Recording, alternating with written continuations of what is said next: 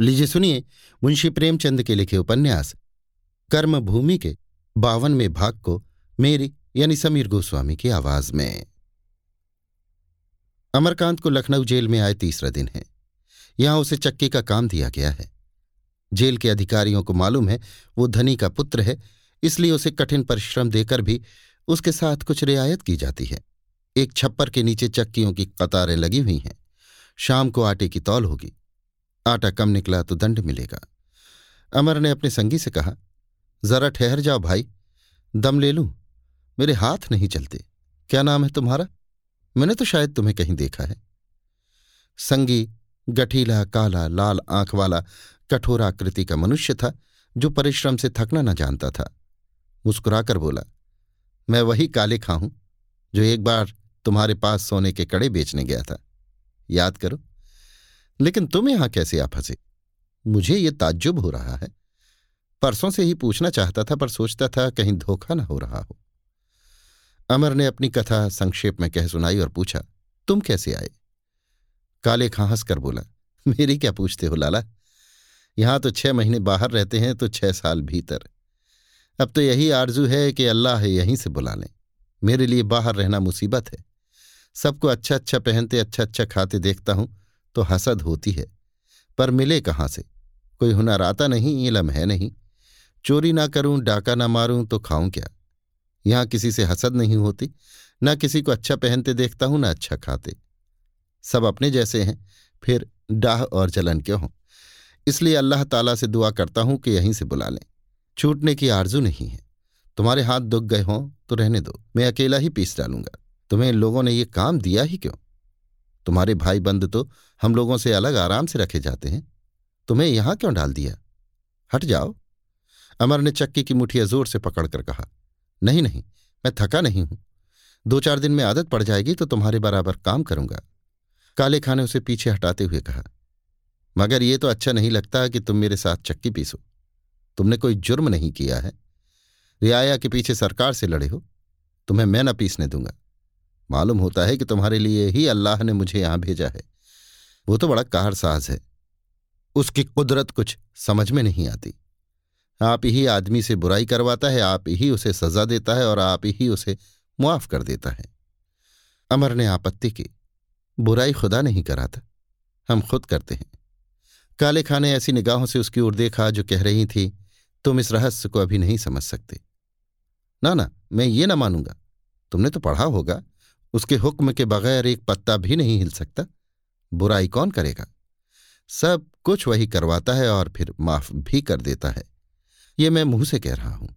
जिस दिन मेरे ईमान में ये बात जम जाएगी, उसी दिन बुराई बंद हो जाएगी। तुम्ही ने उस दिन मुझे ये नसीहत सिखाई थी। मैं तुम्हें अपना पीर समझता हूँ। दो सौ की चीज़ तुमने तीस रुपये में न ली।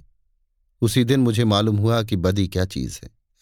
अब सोचता हूँ अल्लाह को कौन मुँह दिखलाऊँगा? ज़िंदगी में इतने गुनाह किए हैं कि जब उनकी याद आती है तो रोए खड़े हो जाते हैं। अब तो उसी की रहीमी का भरोसा है। क्यों भैया? तुम्हारे मज़हब में क्या लिखा है? अल्लाह गुनाहगारों को मुआफ कर देता है? काले खां की कठोर मुद्रा इस गहरी, सजीव, सरल भक्ति से प्रदीप्त हो उठी। आँखों में कोमल छठा उदय हो गई और वाणी इतनी मर्म स्पर्शी इतनी आर्द्र थी कि अमर का हृदय पुलकित हो उठा। सुनता तो हूँ खां साहब कि वो बड़ा दयालु है। काले खां ने वेग से चक्की घुमाता हुआ बोला, बड़ा दयालु है भैया। माँ के पेट में बच्चे को भोजन पहुंचाता है। ये दुनिया ही उसकी रहीमी का आईना है। जिधर आँखें उठाओ, उसकी रहीमी के जलवे। इतने खूनी डाकू यहाँ पड़े हुए हैं। उनके लिए भी आराम का सामान कर दिया। मौका देता है बार बार मौका देता है कि अब भी संभल जाए। उसका कौन गुस्सा सहेगा भैया? जिस दिन उसे गुस्सा आवेगा, ये दुनिया जहन्नुम को चली जाएगी। हमारे तुम्हारे ऊपर वो क्या गुस्सा करेगा? हम चीटी को पैरों तले पड़ते देखकर किनारे से निकल जाते हैं। उसे कुचलते रहम आता है। जिस अल्लाह ने हमको बनाया, जो हमको पालता है, वो हमारे ऊपर कभी गुस्सा कर सकता है? कभी नहीं। अमर को अपने अंदर आस्था की एक लहर सी उठती हुई जान पड़ी। इतने अटल विश्वास और सरल श्रद्धा के साथ इस विषय पर उसने किसी को बातें करते न सुना था। बात वही थी जो वो नित्य छोटे बड़े के मुँह से सुना करता। पर निष्ठा ने उन शब्दों में जान सी डाल दी थी। जरा देर के बाद वो बोला, भैया, तुमसे चक्की चलवाना तो ऐसा ही है, जैसे कोई तलवार से चिड़िए को हलाल करे। तुम्हें अस्पताल में रखना चाहिए था। बीमारी में दवा से उतना फ़ायदा नहीं होता जितना एक मीठी बात से हो जाता है। मेरे सामने वहाँ कई कैदी बीमार हुए, पर एक भी अच्छा न हुआ। बात क्या है? दवा कैदी के सिर पर पटक दी जाती है, वो चाहे पिए चाहे फेंक दे। अमर को उस काली कलूटी काया में स्वर्ण जैसा हृदय चमकता दीख पड़ा। मुस्कुराकर बोला, लेकिन दोनों काम साथ साथ कैसे करूँगा? मैं अकेला चक्की चला लूँगा और पूरा आटा तुलवा दूँगा। तब तो सारा सबाब मुझी को मिलेगा। काले खां ने साधु भाव से कहा, भैया, कोई काम सबाब समझकर नहीं करना चाहिए। दिल को ऐसा बना लो कि सवाब में उसे वही मज़ा आए जो गाने या खेलने में आता है। कोई काम इसलिए करना कि उससे नजात मिलेगी, रोज़गार है। फिर मैं तुम्हें क्या समझाऊं?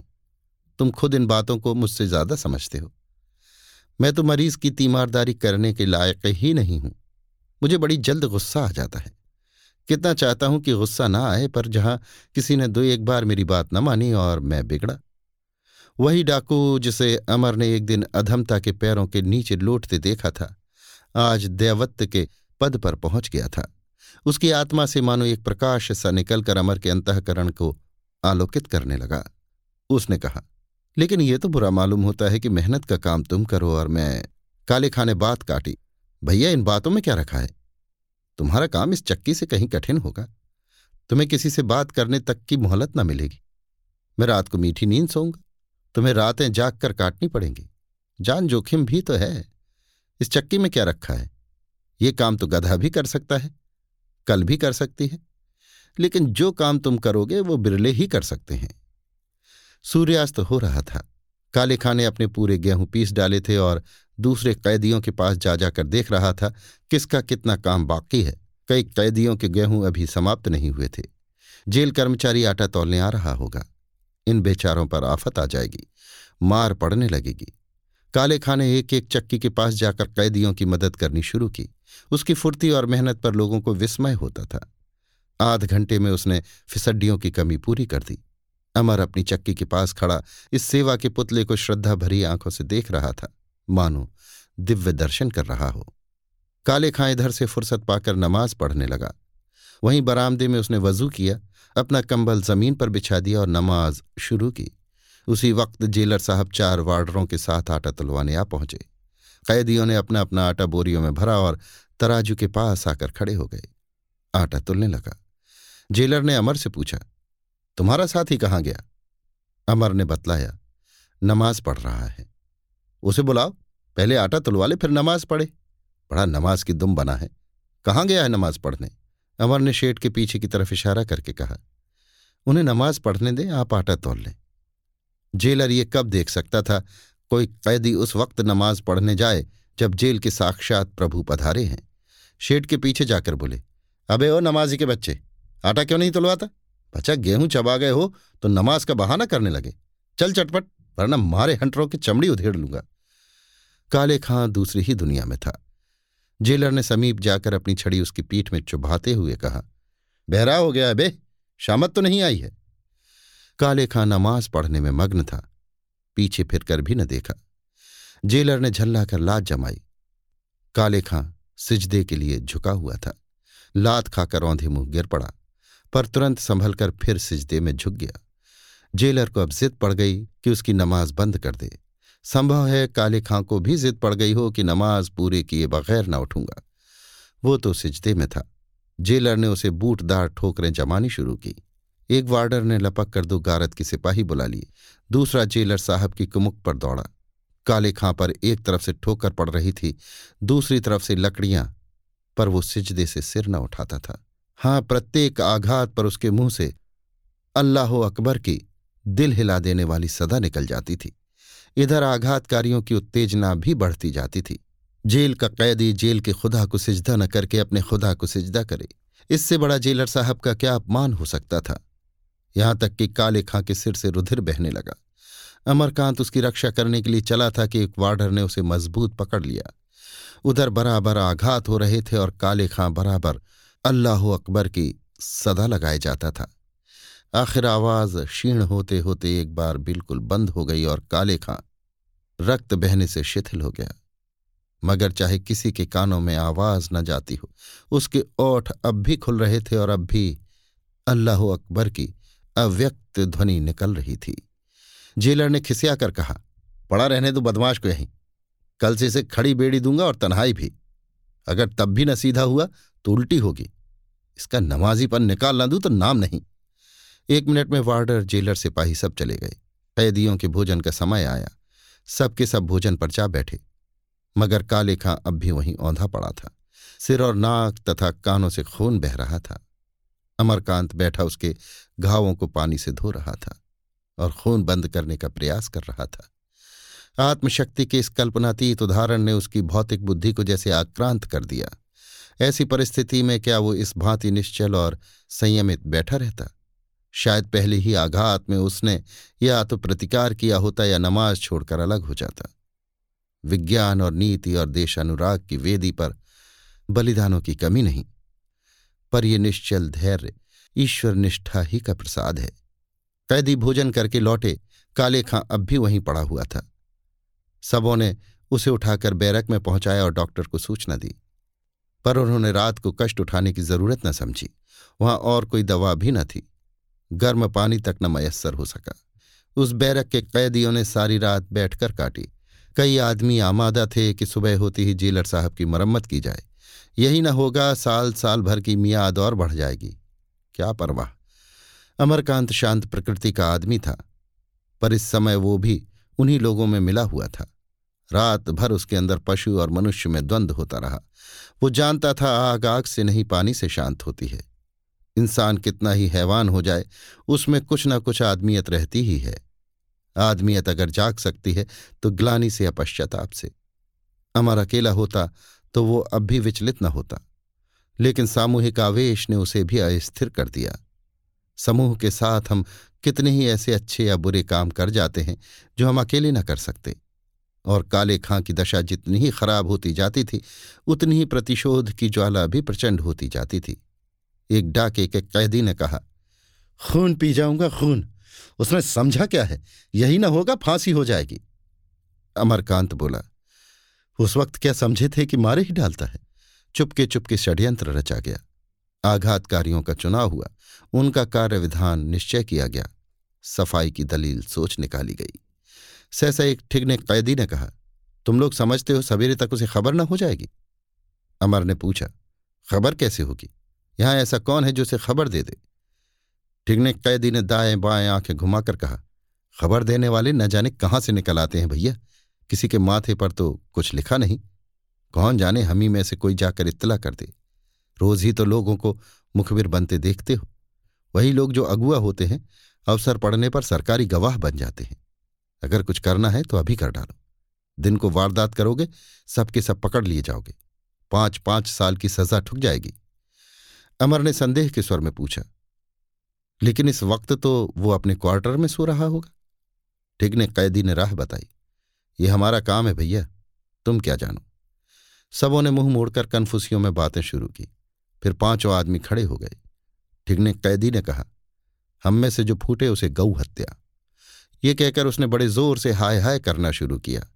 और भी कई आदमी चीखने चिल्लाने लगे। एक क्षण में वार्डर ने द्वार पर आकर पूछा, तुम लोग शोर क्यों कर रहे हो? क्या बात है? ठिकने कैदी ने कहा, बात क्या है? काले खां की हालत खराब है। जाकर जेलर साहब को बुला लाओ चटपट। वार्डर बोला, वाह बे, चुपचाप पड़ा रहे। बड़ा नवाब का बेटा बना है। हम कहते हैं, जाकर उन्हें भेज दो, नहीं ठीक ना होगा। काले खाने आँखें खुली और क्षीण स्वर में बोला, क्यों चिल्लाते हो यार? मैं अभी मरा नहीं हूँ। जान पड़ता है पीठ की हड्डी में चोट है। ठीक ने कैदी ने कहा, उसी का बदला चुकाने की तैयारी है, पठान। काले खां तिरस्कार के स्वर में बोला, किससे बदला चुकाओगे भाई? अल्लाह से। अल्लाह की यही मर्ज़ी है। तो उसमें दूसरा कौन दखल दे सकता है? अल्लाह की मर्ज़ी के बिना कहीं एक पत्ती भी हिल सकती है। जरा मुझे पानी पिला दो और देखो जब मैं मर जाऊँ तो यहाँ जितने भाई हैं, सब मेरे लिए खुदा से दुआ करना। और दुनिया में मेरा कौन है? शायद तुम लोगों की दुआ से मेरी नजात हो जाए। अमर ने उसे गोद में संभाल कर पानी पिलाना चाहा। घूंट कंठ के नीचे न उतरा। वो ज़ोर से कराह कर फिर लेट गया। ठीक ने कैदी ने दांत पीस कर कहा ऐसे बदमाश की गर्दन तो उल्टी छुरी से काटनी चाहिए। काले खां दीन भाव से रुक रुक कर बोला, क्यों मेरी नजात का द्वार बंद करते हो भाई? दुनिया तो बिगड़ गई, क्या आकबत भी बिगाड़ना चाहते हो? अल्लाह से दुआ करो, सब पर रहम करो। ज़िंदगी में क्या कम गुनाह किए हैं कि मरने के पीछे पाँव में बेड़ियाँ पड़ी रहें? या अल्लाह, रहम करो। इन शब्दों में मरने वाले की निर्मल आत्मा मानो व्याप्त हो गई थी। बातें वही थी। जो रोज सुना करते थे। पर इस समय इनमें कुछ ऐसी द्रावक, कुछ ऐसी हिला देने वाली सिद्धि थी कि सभी जैसे उसमें नहा उठे। इस चुटकी भर राख ने जैसे उनके तापमय विकारों को शांत कर दिया। प्रातःकाल जब काले खां ने अपनी जीवन लीला समाप्त कर दी तो ऐसा कोई कैदी न था जिसकी आँखों से आँसू न निकल रहे हों। पर औरों का रोना दुख की बात थी, अमर का रोना सुख का था। औरों को किसी आत्मीय के खो देने का सदमा था। अमर को उसके समीप हो जाने का अनुभव हो रहा था। अपने जीवन में उसने यही एक नर रत्न पाया था, जिसके सम्मुख वो श्रद्धा से सिर झुका सकता था और जिससे वियोग हो जाने पर उसे एक वरदान पा जाने का भान होता था। इस प्रकाश स्तंभ ने आज उसके जीवन को एक दूसरी ही धारा में डाल दिया, जहाँ संशय की जगह विश्वास और शंका की जगह सत्य मूर्तिमान हो गया था। अभी आप सुन रहे थे मुंशी प्रेमचंद के लिखे उपन्यास, कर्मभूमि के बावनवे भाग को, मेरी यानी समीर गोस्वामी की आवाज़ में।